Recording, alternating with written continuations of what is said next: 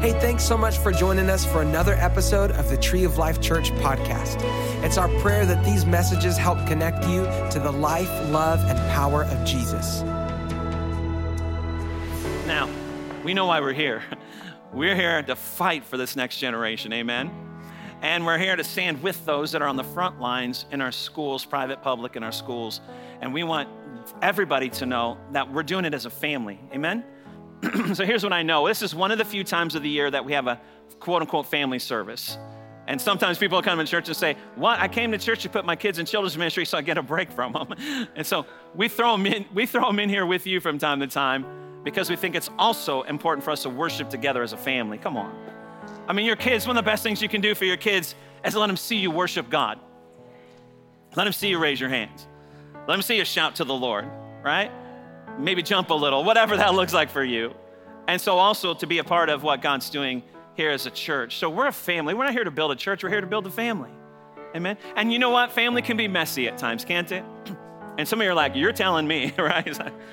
It can be. So we're having lots of grace and patience today, right? We're embracing everybody as our own kids. We're loving them with the love of the Lord, and we're believing the Holy Spirit is here just to move and work among everybody, whether there's p- people up here being prayed for or whether you're out there in your seats. And whether, let me say it this way too, and if you're online today, God is with you where you are. You're not going to miss out on anything that happened here because God's going to be there with you and the Holy Spirit. Amen? So we're to ask you when we pray over our students and faculty and staff and teachers of schools, we're to ask you at home, take a moment and pray over your child. Lay hands on them. Now we're going to anoint with oil, as the scripture says. I'll give, I'll give a little bit uh, instruction from the scripture where that comes from, and and, then, and some instruction on how we're going to do it because I actually need to get to that time, so we have time to do this. But I want to just share a few scriptures with you, starting in. Let me give you um, 1 John 2, 20. Because what we're talking about here is the anointing on our lives. Because everyone that received Jesus, no matter how old or how young, the Bible says, the Holy Spirit comes to live inside of you, and that's the presence and power of God. In other words, the anointing is the presence and power of God in your life divine favor, divine empowerment. Now, what you and I need to know is when we say yes to Jesus, no matter how young or how old, we can walk in that anointing. We can increase the anointing in our life or decrease the anointing in some way, shape, or form based on our relationship with the Lord. But in moments like these, we believe there's a corporate anointing as we've gathered together and lifted up the Lord, amen, as we've prayed and are ready. And then there's times in the scripture where hands are laid on, and we're to lay hands on according to the word. Anoint with oil, meaning put that on. And when that happens, we believe that there's another work that the anointing can do in our hearts and our lives. And so that's what we're believing for our students. Because we believe they can go in and be the light in the darkness. They can be the change, amen. They can be the difference makers. They can be the ones that can turn a whole classroom around or lunchroom or playground around in Jesus' name.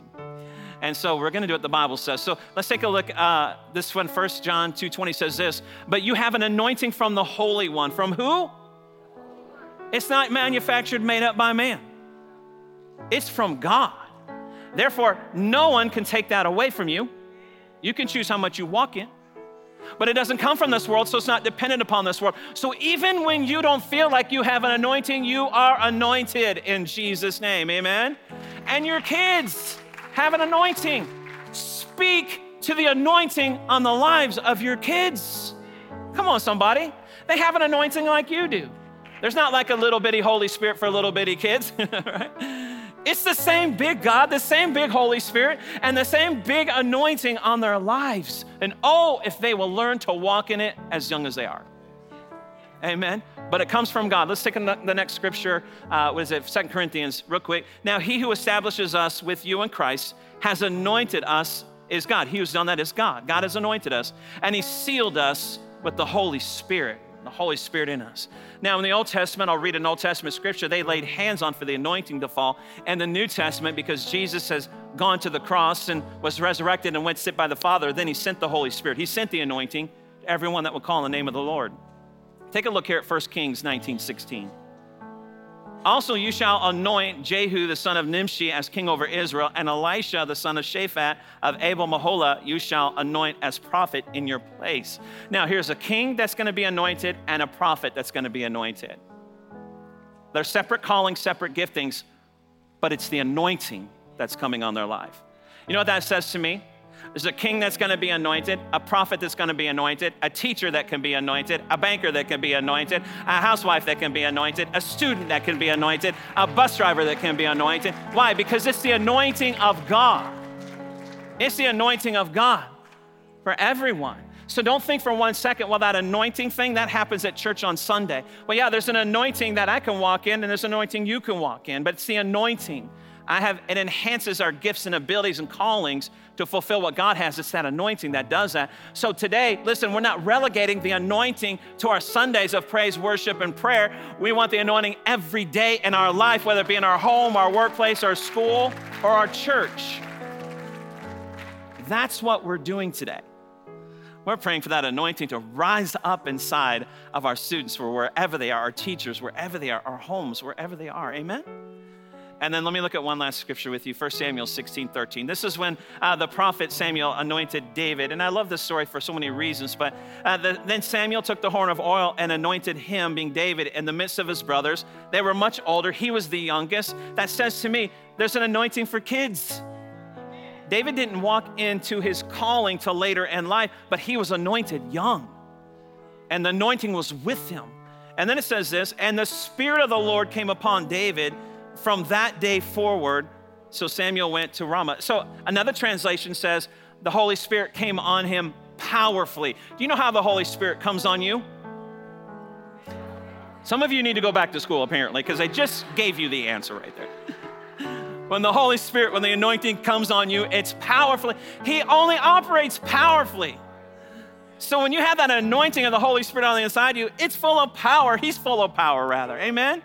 Our kids, no matter how young or how old, have a powerful anointing on their lives to walk the halls of that school and their classroom and cafeteria and teams and sports and homes and on and on and on.